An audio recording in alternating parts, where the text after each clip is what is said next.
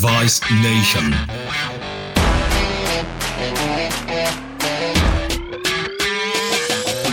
Greetings and salutations, to Device Nation, your home for the greatest show on earth. And we know that show is medical device sales with ideas, stories, and interviews to help take you from good to great. This is Kevin Brown, your voice of nutmeg in times of cloves. Yes, the first retraction in Device Nation history. Last week, I talked about that noxious spice in pumpkin pie being nutmeg, and I was so wrong. My mom called me out. She said, No, it was cloves. It was cloves that I protected you from all those years.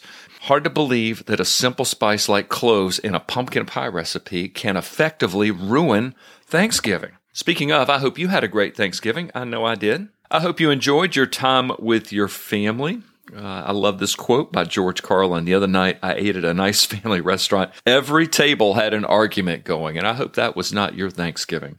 I love this other quote too, Jerry Seinfeld. There is no such thing as fun for the whole family. True indeed. This year, I reached a dubious distinction. I achieved peak pie. Peak pie. Yes, I did. Room for no more, and cloves were nowhere near the place. Speaking of family, we are in for a real treat today a conversation with an orthopedic surgeon that I am honored to introduce you to, Dr. Jasper Petrucci out of Illinois, a real family man, and I am so grateful that he made time to be on the show today. Dr. Petrucci, thank you for being on Device Nation. Thank you, Kevin. I really appreciate the opportunity to give you information on myself and my practice. I've heard wonderful things about your podcast and really appreciate the opportunity to be part of it. Well, I appreciate your kind words, Doctor. I really appreciate you coming on the show to talk about your life and the path that led you to becoming an orthopedic surgeon slash engineer slash MBA. Let's go back to Northwestern University in the late 80s. So, what put you on the path to medicine?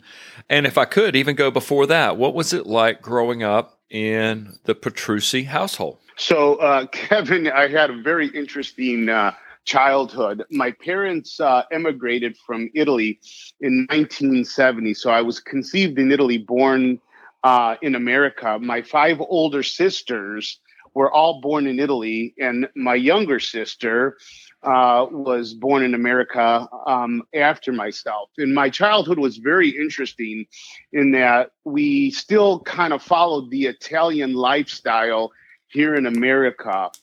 Um, my father, um, trying to raise his family, left everything back in Italy and started with nothing. So he worked two to three jobs. My mother worked two to three jobs to get us through.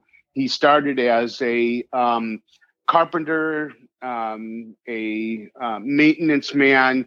Uh, and when I see those people at the hospital today, I always try to make a connection because behind those people, I know there was someone like me being raised uh, uh, to become some someone special. So I always try to give uh, people who um, are are in that type of field uh, recognition at all times. But as a child, um, my fam my family uh, followed the Italian lifestyle, so we used to make homemade wine, which I still have some of the equipment. We made homemade sauce, homemade pasta, homemade bread, jelly, sausage. So as a child growing up in an Italian family, I would have my friends at school doing all these kind of other things and I'd be home helping out making all these um, homemade type of stuff. But in retrospect, when I look back at it, I miss those days. Um, and things are different uh, now. But uh, that part of of my childhood uh, makes me who I am. Especially watching my parents working so hard to put all seven of us through college and professional schools um, just gave me the sense of you know hard work is where it's at. Seven of you, wow.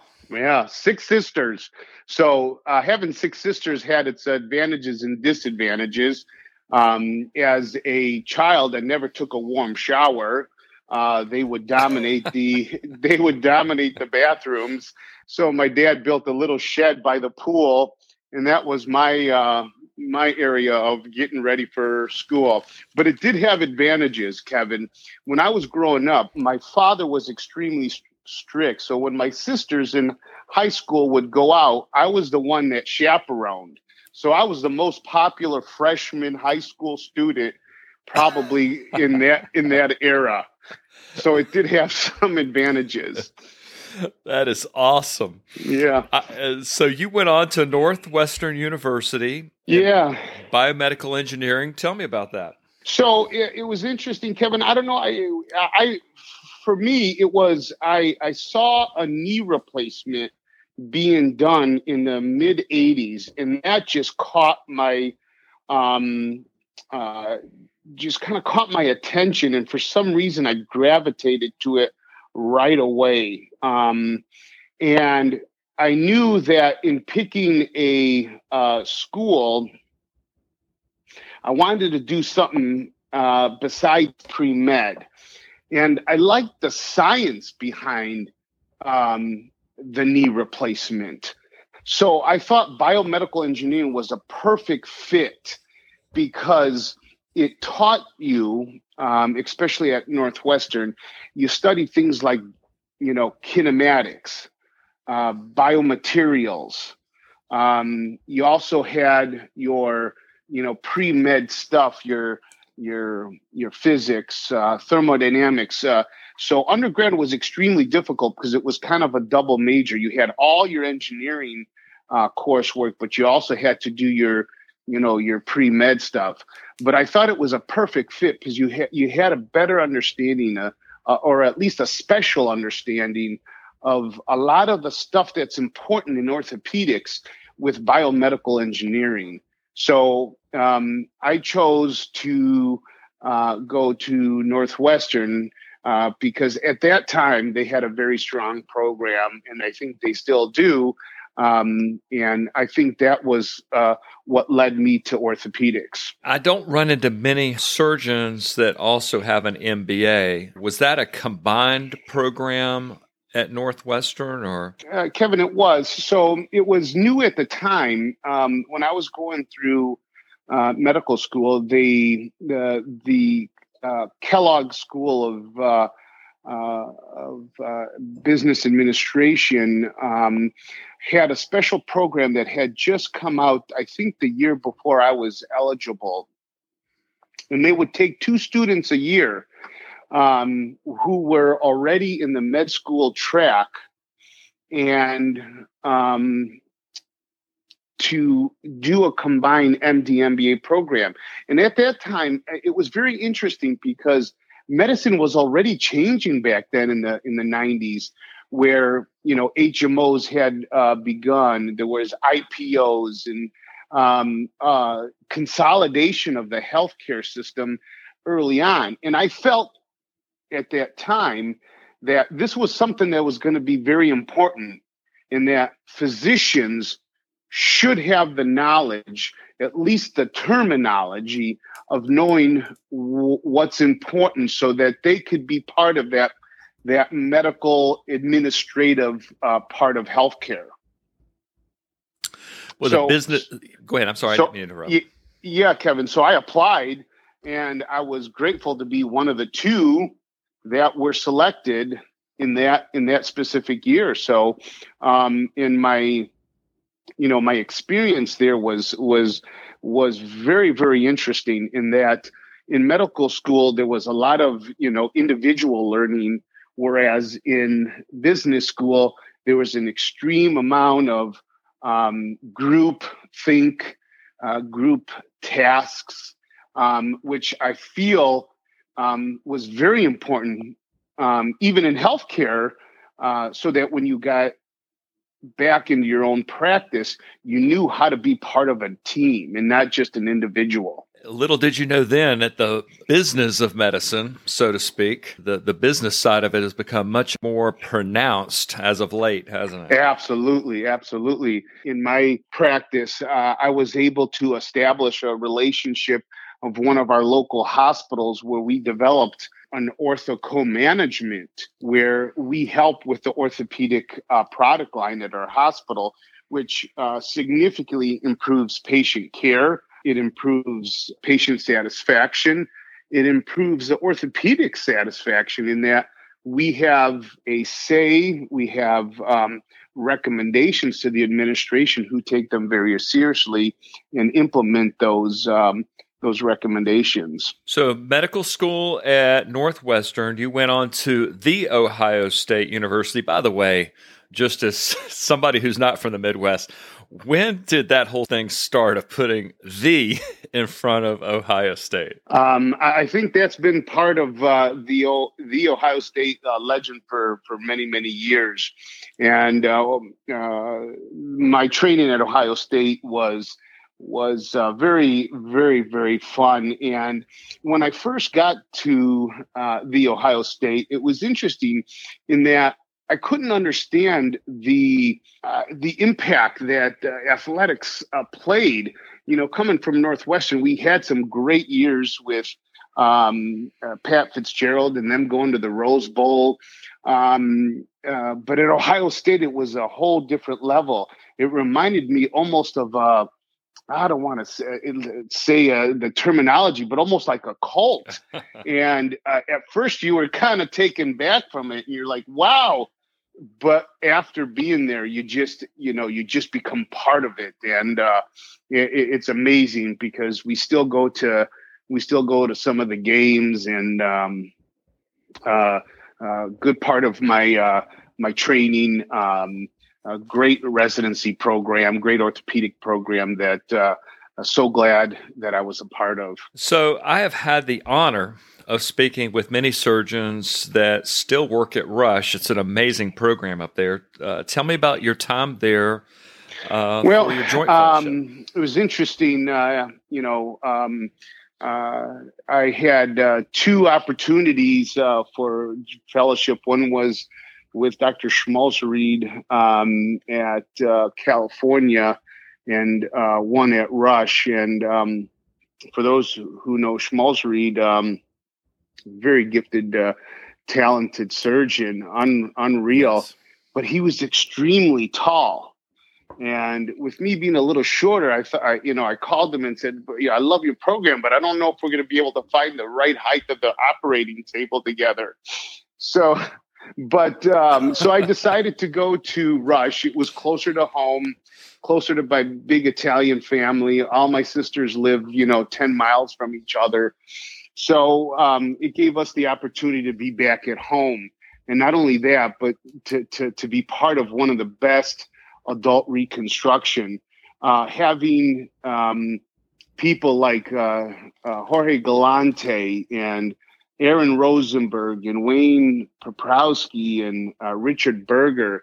Um, it, the the training there is just amazing. The research, uh, J- Josh Jacobs in research on metal ions.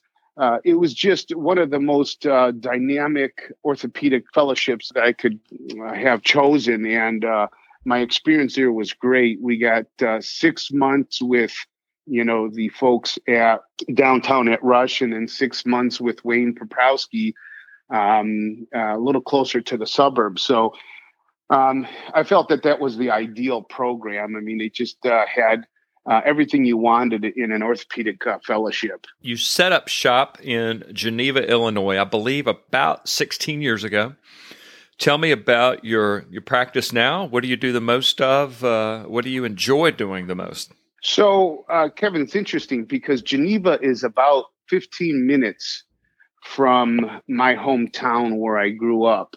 And um, Fox Valley uh, had the utmost um, uh, uh, uh, reputation in our community. And it was something that I said if I practice orthopedics, I want to be home. I was so close to my family. I know they had an awesome reputation. So I actually started um, conversations with the group um, while I was in residency at Ohio State. And the timing just worked out perfect where when I finished my fellowship, they were in need of another total joint surgeon. So it was a perfect fit for me. In my practice, I see mostly adult reconstructive type uh, work. Um, we do uh, outpatient total joints. Uh, we do complex uh, primaries, revisions. Um, we do, uh, or I specifically do, a lot of hip reconstruction as far as trauma, uh, those kinds of uh, cases. Um, I enjoy my practice, um, and um, being at home um, also has its uh, benefits and sometimes its um, its downfalls. In that, I see patients that were uh, professors of mine, teachers of mine in high school, and and uh, some of them were very thankful that I turned out to be uh, okay because they were concerned while I was grow while I was growing up. Uh, but it, you know, it, it, you know, to be able to come back home and take care of your community, Kevin, there's nothing like that. Um, so I have my own clinic of patients that come in, and on my cell phone there is a whole separate clinic of family, friends, uh, high school friends um, that you know are also calling for advice and getting trying to get in. So it, it, it's a great dynamic, and I wouldn't give it up for the world. Outpatient joints, ASCs are gaining more bandwidth uh, in the orthopedic space every day. I read a paper recently saying by mid century, 75% or so of all orthopedic cases will be done in an ASC. What has been your experience so far in this uh, transition? Well, you know, it was uh, it was a great transition. You know, uh, some of the uh, experiences that I had at Rush with Dr. Richard Berger uh, kind of um, uh, helped initiate some of that. But uh, myself and my um, senior partner, David, uh, D- Dr. David Morawski, who was instrumental in our in our own program here, what we did is what we emulated um, kind of the ASC at the hospital. Uh, uh, first for for years. So we would find out what would be the best practice um, as far as patient selection. I think, which is you know your number one uh, criteria in in selecting an outpatient total joint. Um, uh, but number two, what best anesthesia practices?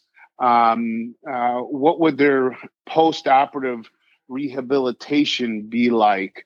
Um, how do you ensure their um, support system uh, outside the ASC is is um, uh, enough uh, to make sure that they can be successful at home, and the education that is required even before they have their total joints. Um, all these steps uh, were taken uh, probably for about two two and a half years before um, we started uh, total joints at our own facility. The next part of that was having the commercial. Uh, at the time, Medicare was not involved, so but having the commercial payers uh, in the contracting part of things. We were very savvy in, in reporting data that we had at the hospital uh, that we submitted to them. And I think they saw the not only outstanding patient care, but the cost savings. So we were able to start our own program here at our facility. There was a great line in a Bob Seger song many years ago. It said, I wish I didn't know now what I didn't know then, which I still don't understand what that meant. But what do you know now that you wish you'd have known when you started doing outpatient joints? That there was so much redundancy and wasted healthcare uh, dollars and time uh, early on and we realized those um, things um, uh, as we were going through our trials with trying to you know uh, find that ideal patient and you know finding the ideal uh, anesthetic and post-operative recovery type of um, techniques. Um, you know, I, I wish that th- those redundancies and the and the waste of healthcare dollars prior um, I think is probably Kevin for me uh, the biggest eye opener. You got any advice for surgeons considering uh, making the jump to outpatient total joints? Um, I, I, can I can tell you, outpatient total joints is probably one of my um, uh, favorite part of uh, of my practice. Patients do well. Um, uh, the the logistics are so much easier. Um, uh, there's less administrative uh, red tape. Um, what I would, you know, the uh, the biggest advice that I would have uh, surgeons that are uh, trying to uh, begin the process is is try to emulate the ASC at your local hospital because that actually helps the hospital. And we were lucky enough to have hospitals who were um, helpful in that process. Now, um, you know, they bet the, you know, number one, the patients, uh, you know, get the biggest benefit, but also the hospitals, you know, their length of stay uh, are less. Their, um, their complications are less, but you have to kind of have a, a good working relationship with your with your hospital and then emulate that process. Work with your anesthesiologist. You know, look at the current literature. Find out what works best for you in your hands. Um, you know what you know what anesthesia is, is best. Uh, what kind of pain control um, you do, and and get a series and, and, and get a series of data uh, points set up and and kind of look at those. Um, also, very important on patient selection. I can't you know I can't stress that enough. Um, you know, there's there's literature out there now that uh, kind of explains and have criteria and tables uh, that would help uh, surgeons who are initially starting uh, starting off in this process. But having that working relationship with the hospital, you know, picking out 50 patients um, and trying to get them out of the hospital that day and in making sure that they're safe at home. Um, you'll see that the the hospital is thrilled of seeing their numbers improve and the patients, uh, you know, prefer it. Now, with the virus, Kevin, I think that this is even going to um, escalate uh, uh, the ASC and the outpatient total joint uh, program. Uh, patients want to have their uh, joint replacement if they're able to uh, in an outpatient setting because you know their exposure is less. They get to be home. Um, so I, I think this is going to propel of the already improving numbers of ASC patients. I, I love that concept of ASC emulation. That's uh, that's a good takeaway because. Mm-hmm. In a lot of communities, it's the ASC versus the hospital, and a lot of these scenarios. At first, yeah, you would think that there would be that, um, you know, that hey, we don't want to help you kind of thing. We want you to do all your cases here, uh, but that's not the. You know, if you if you're improving your patient care, at their hospital, I, I think they're going to be willing to help you because they benefit too because they're improving their own practices. Um, so huh, you know, I, I maybe we were lucky in our specific community uh, to have that happen. Um, I think we're blessed in that way, but I think it's also in how you approach uh, your administrate, you know, your administration and and truly together you know think of the patient as coming first. I mean it, when you know I, it, my, my biggest thing in practice ever starting is whenever i make a decision if i have the patient's best interest in mind you will never go wrong. As soon as you kind of veer from that you know uh, things can happen. So you know working with the hospital with that kind of mindset I, I think takes away from that animosity or that competition that you just mentioned, Kevin. So, what's next? What's next for your practice, your ASC? Uh, anything in particular you'd like to accomplish over the next six, 12 months? Well, interesting. You uh, interesting that you just mentioned that. We just had a, a wonderful merger with another local hospital. Um, locally in our um, community, there has been some health systems that have purchased orthopedic. Uh, um, practices. Um, uh, therefore, we felt it was important to, to, to maintain our independence, you know, to kind of join what, with another uh, local orthopedic group who, you know, I would never call them our competition. You know, we were in the same community. We worked well together. Again, we had surgeons from both practices in this ortho co-management that I had mentioned earlier. Um, so we had a good working relationship with uh, with this group. So we merged. So this is a work in progress. Um, I think it's it's something that when you discuss with other orthopedic surgeons in order to maintain your in, to maintain your independence, this is something that that's important that's going to be in the future. It's always good hearing the word wonderful in front of merger. Yeah, I mean there, there don't there's definitely a lot of logistical things and things that you have to work through, but I have to be uh, quite honest, you know, it, it, the process hasn't been as painful as I thought it might be. Tell me how you guys are uh, faring with COVID up there. So, um, interesting in in in in the Chicagoland area, you know, recently um, uh, we've had a significant increase despite our mitigation process um, from the get go. I think our governor, you know, has taken this extremely serious, um, a lot more serious than some of our surrounding states. And,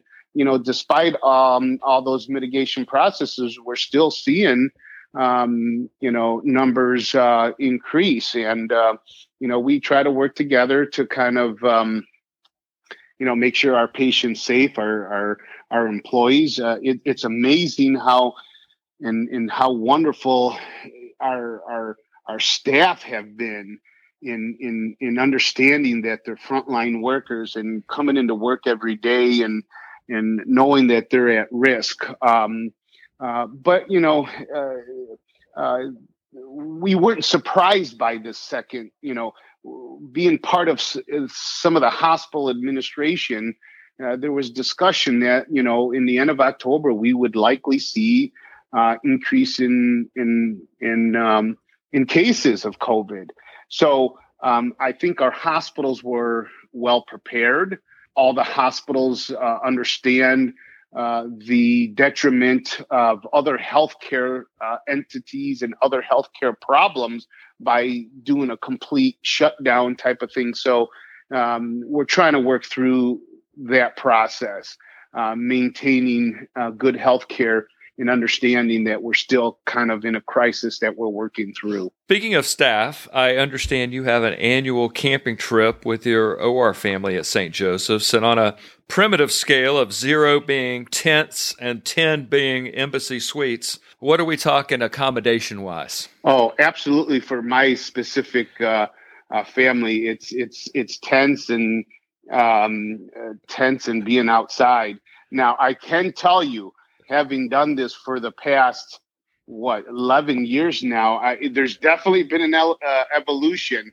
There have been families who have started with tents and now come in with big motorhomes. So i can tell you so it's a sliding scale it, it sure is. But i think it's important. I think it's important to ground um, you know uh, people and families and kids and and mm-hmm. to to to, to kind of you know say yeah you know uh, you stay at some of the nice hotels, but this, you know, this is also a part of it, you know, and uh, it's a it's a great time. I mean, um, like I said, uh, um, we have a working relationship, a great working relationship with our staff here at, at our own uh, institution as well as the hospital, and um, uh, that camping trip uh, which started out with maybe seven to eight people, has now turned into a 40 and taken over the entire uh, campsite.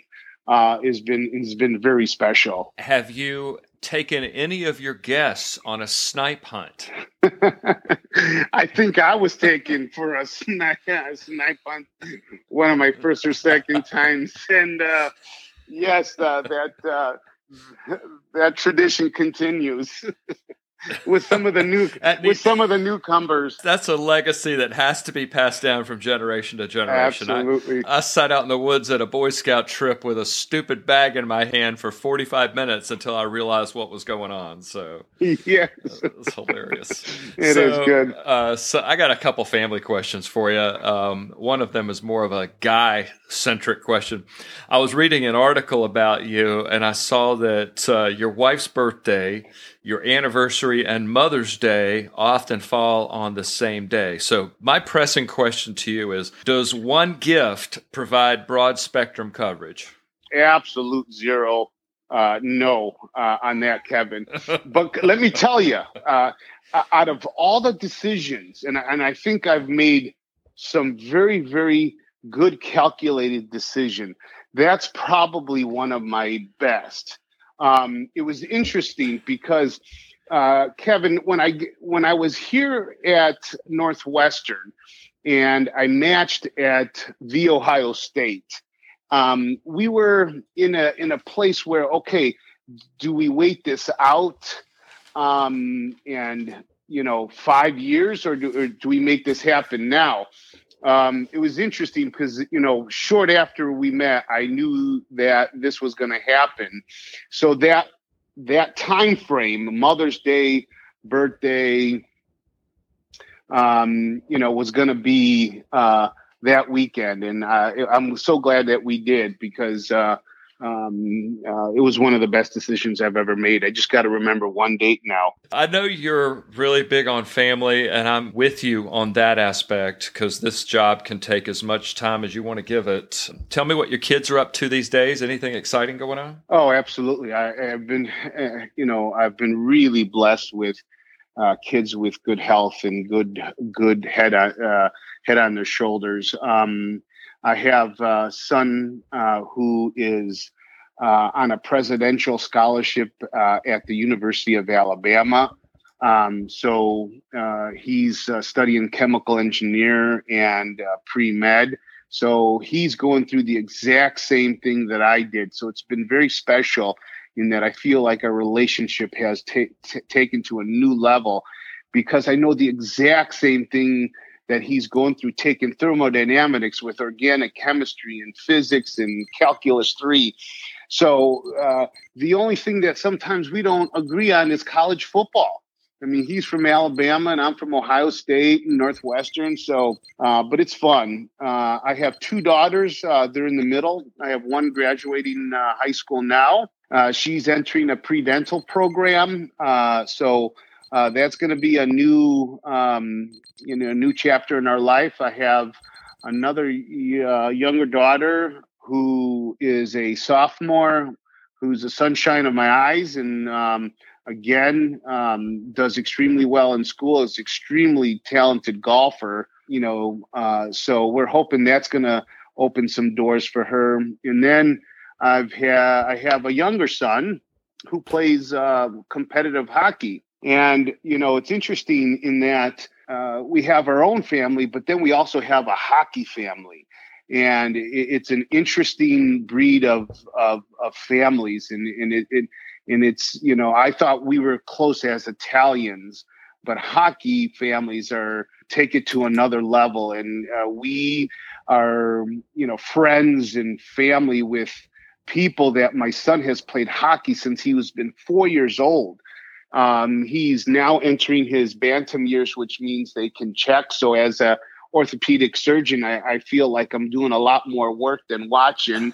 but uh, he's uh, he's um, he's a beast on the ice, and it's just really fun, uh, really fun to watch him and watching all his friends uh, come through that maturity process. It's really something special. I'm a Johnny come lately on hockey all the wasted years. I, I just absolutely love that sport. It's it's hard to watch other sports now. Yeah. Once you get used to the pace and impact of hockey. Absolutely. The speed of the game. Uh, I, like I, like I've told other people, there's nothing like watching, you know, any kind of level of uh, playoff hockey and um, the speed of the game, the excitement, the you know how close the the game can be um, you know is, is something that uh, I think um, you know especially after watching the Blackhawks win the cup three times and then going to a, a baseball game right after that it's it, it, it's kind of a different whole different experience. Um, but yeah we uh, we love hockey. Um, I can't skate with uh, with a darn. Uh, I don't know where he got his, where my kids got their talents. Um, they're all talented in, in one way or the other. Um, you know, my older son can sing like you wouldn't believe. Uh, he's an awesome tenor. um, won many awards. Uh, so uh, I, am just really blessed to have uh, the family that I do, and and I have to tell you that my wife is just the uh, the kind of the concrete that keeps all of us uh, together and sane, and and she's been my rock through some health issues, and and you know when I'm not there as a as a father because I'm an orthopedic surgeon. Um, I just can't say enough. Uh, um, you know, sometimes I feel like I truly won the lotto uh, with meeting my wife. Uh, I'm right there with you, Doctor. I just celebrated my 35 year anniversary yesterday with my concrete. Wow. And I know exactly what you're talking about. You brought up the the health issue thing, and uh, yeah, I don't want to go anywhere you don't want to go, but if you want to talk about that, yeah, I mean, uh, um, I, I, had uh, definitely some some some some some health issues in the past. Um, about seven eight years ago, it started out with some abdominal issues, and and uh, uh, I have to say that the other second most important person in my life is my physician assistant. She's been with me for uh, almost as long as my wife, and the two, my wife and my physician assistant, have a relationship like um, uh, it's unreal. They're they're like sisters, and and and I don't think Kevin I could have gotten through some of the health issues without those two being as close as they are. You know, um, my you know my physician assistant just kind of knows me now, and you know I went through you know four or five abdominal surgeries. Um, uh, had to uh, go through recent cancer surgery.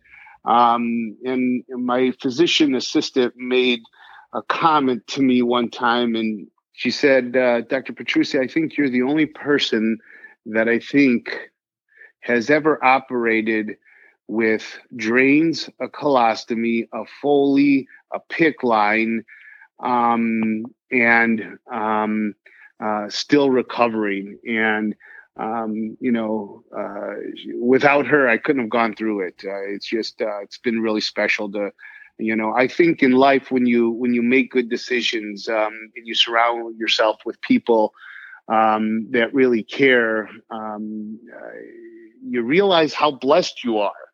You know, even my reps. Um, one of my reps is uh, is uh, a co- is a high school friend, uh, someone who I grew up with and um, you know uh, uh, having that have that you know those kind of relationships kevin i think is you know is, is unique. Um, uh, you know some of the reps that i've met in the way become like family. Um, so uh, you know and maybe it's in, in in in in looking back at it kevin maybe part of it's me in that you know uh, just uh, me trying to be kind to people and and uh, just maybe you get blessed by having people who feel the same way. And and uh, boy I tell you having having the team uh, and and the family and and the reps that I do just kind of uh, make uh, working uh, for myself in my home community just something that is so special um, that I, I, don't think I could have wrote a novel uh, to kind of to kind of bring this out. I mean, it's just it, it's one of those things that you know. Uh, if I had a reality show, you know, I, I'm sure I would have done extremely well. Any particular role model, mentor that's uh, kind of gotten you through life from professional training on to now? you know, uh, this may be kind of cliche, Kevin, but I have to say it's my parents. They were people who were well known in their communities in Italy. My father was a mayor of his town in Belcastro, Italy. He was the owner of a government store. They had a comfortable life. And in the hopes of bettering his children, gave up everything, completely everything, and came to America with nothing. And us kids, me and my six sisters, lived that American dream. And it was their dedication, their hard work, their sacrifices, and, you know, not seeing them during the day because they were working, you know, two, three jobs to get us through uh, college and to get us through school. Um, they could never help us educationally wise.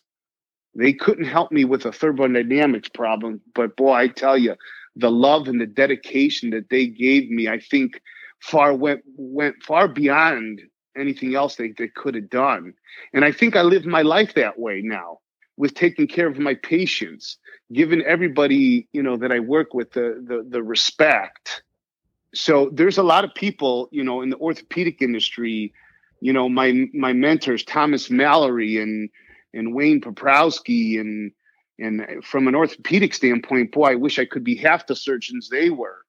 But from a life standpoint, trying to emulate what my parents did um, and doing it with my own family, uh, it's uh, it's something special. I mean, you know, being together every Sunday with 60, 70 people coming over our to our house with fa- uh, big family Italian dinners, something that you don't rem- you don't forget very easily. Tell me about the Italian relationship with food. I mean, it's legendary. Uh, it, it's it, you got to be careful nowadays because they you know if you have too much carbos, you know you kind of in my bodybuilding days, you know you have to you have to be somewhat you have to be somewhat careful. But boy um, food was the glue to the family. I mean, everything evolved around, um, you know, the, the, Italian meal and and and not only not only the meal but the preparation, Kevin. I mean, you know, knowing that you personally made the bread that was you know cut up for dinner and uh, or the sausage that was made or or you know um, uh, the wine that was being served, and that was something that was interesting, you know, in my family. In that, you know, when we were younger, um, you know, alcohol was, you know, especially just specifically wine, was something that wasn't frowned upon. You know, it was, you know, it was, it was welcome. It was never abused, but it was something that you know you had conversations and memories over. Um, so, you know, at the time when I was growing up, you know, I would say to myself, boy, I wish I was with my high school friends because they're going to this party. But yet I'm home doing the next step for the wine process, you know? And at the time, sometimes I'm like, oh, you know, I wish I would have, you know, been able to go to that. I heard, uh, you know, some good things about that party.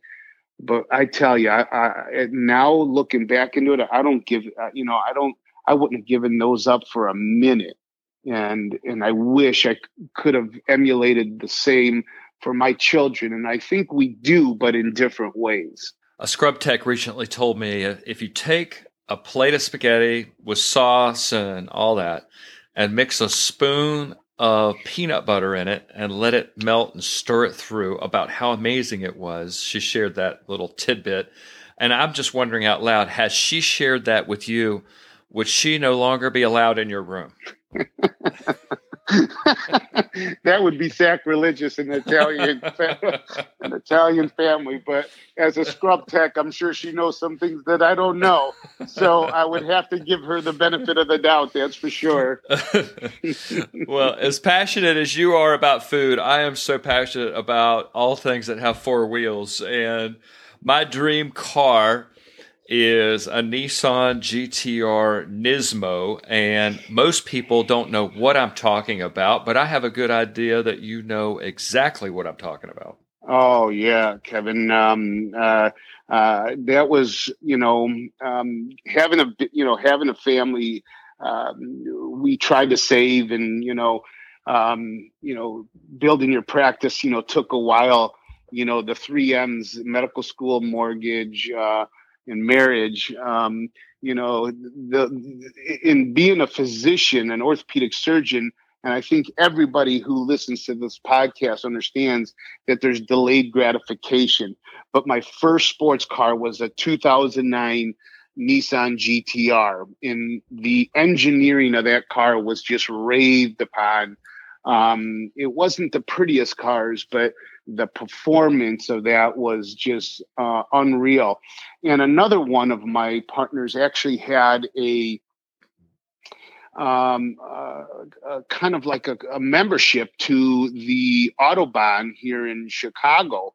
So we would go out and uh, go racing, and uh, that GTR, the power and the modifications that we did with it, uh, just gave me an outlet from the the grind and the in the in the seriousness of healthcare and in and being an orthopedic surgeon. It just was one of those hobbies that you know something that you can kind of talk to with, with other people and people like yourself who are, are car guys and that led me to get a second one and one of the special types of uh, cars that just uh, again it's always about creating memories kevin and and those were one of the th- uh, one of the things that uh, uh, created quite a bit of memories some good and not some not so good but um, yes yeah the nissan gtr then led to uh, a big ford raptor cars have been always one of one of my hobbies outside of work my crack research staff snapped a shot of your Raptor. Uh, we both love that same uh-huh. color,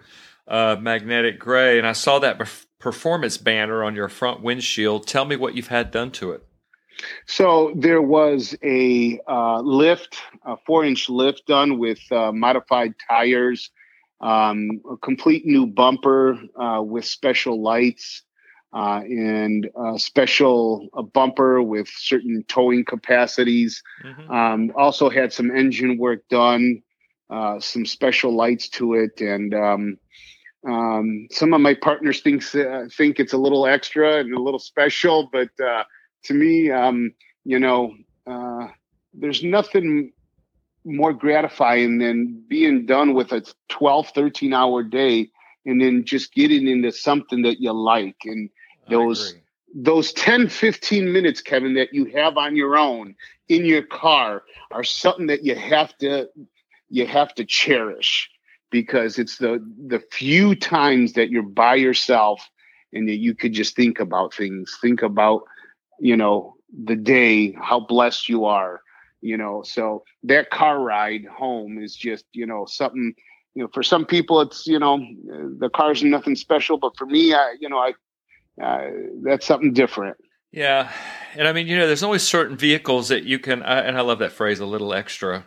You know, you go out, you go out and buy mm-hmm. a Kia Sephia and get a four inch lift and 37 inch tires. It's just not the same. Uh, that's right.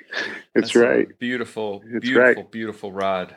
Let's put you on the podium for a minute as we close up shop here.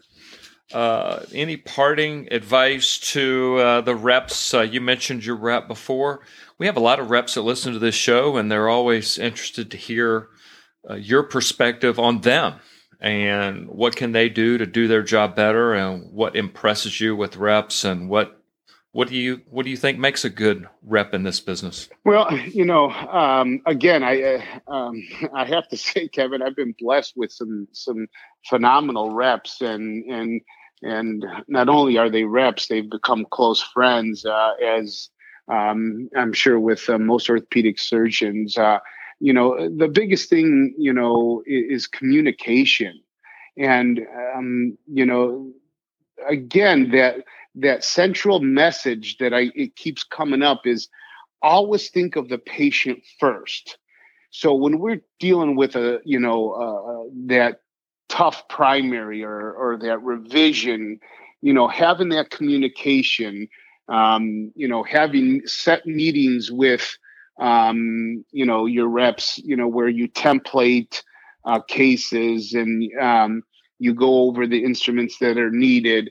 Um, you know my reps are very very good in that you know they've become so experienced and maybe it's because of that dialogue that we have in in me teaching them some of the stuff that I understand and having their knowledge of what their stuff, their equipment can do for me um, over the years, sharing that. And uh, one thing that has been problematic Kevin, in the rep industry is is the turnover, and I, I think you know for for me, you know, having the same people for so many years, uh, you get you get that um, you know you get that partner like you you know in hockey that other defenseman who just knows what your next move is going to be, um, or that wide receiver who the, the knows the quarterback's going to throw the ball right here. It's the same thing in in healthcare where a rep can look at an X-ray and call me up and say, Dr. Petrucci,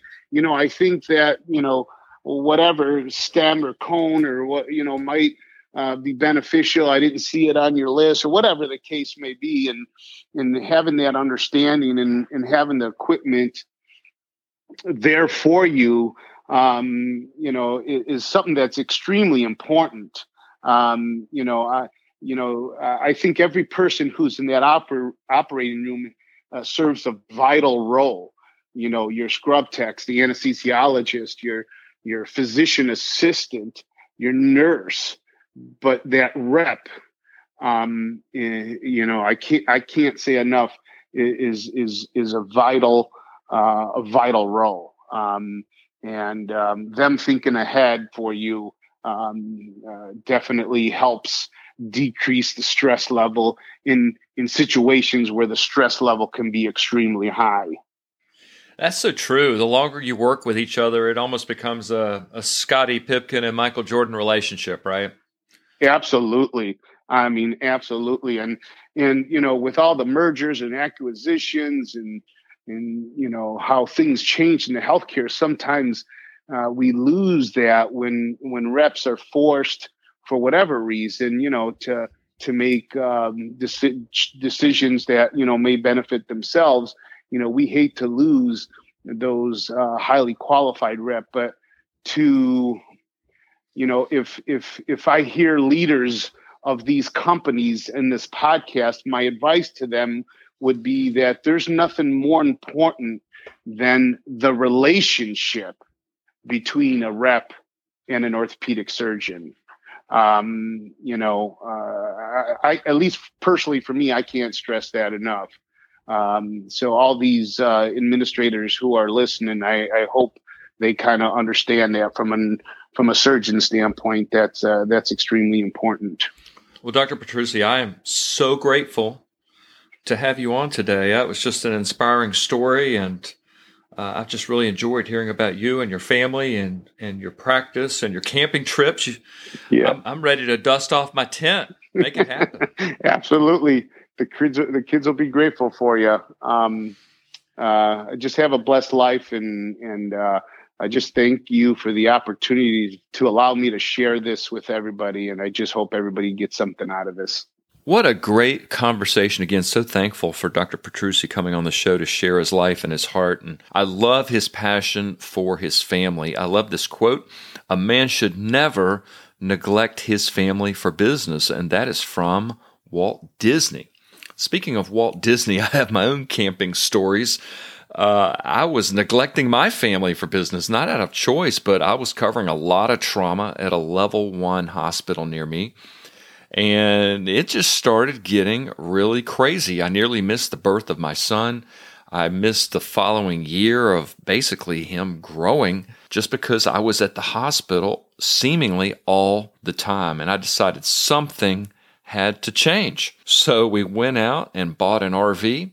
And I decided that wherever I go, the family's going with me. So they went to orthopedic meetings all across this country. And one particular year, I had a great idea let's take the kids to Disney for Christmas because who in the world is going to go to Disney World for Christmas? I thought we'd have the whole park to ourselves.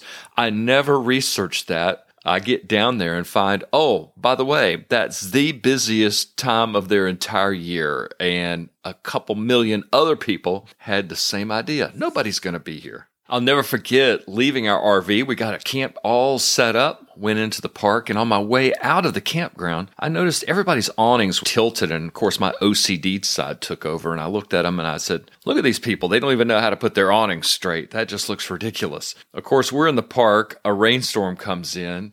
And I realized to my chagrin why everybody's awning was sideways to let the water run off the awning. And of course, mine was on the ground in tatters when I got back to the RV. So $1,000 later, we continue on. I nearly lost my son, which was terrifying when you turn around and realize, where's my kid? I'm at Disney on the busiest day of the year. Now I know what those completely demeaning leashes are all about that I see people uh, have attached to their kids at the parks. Uh, as we're driving back, one of my kids, the only thing they remembered was the ride that they didn't go on. And I'm thinking, I want a refund here all this money, and the only thing that you remembered is what you didn't get to do.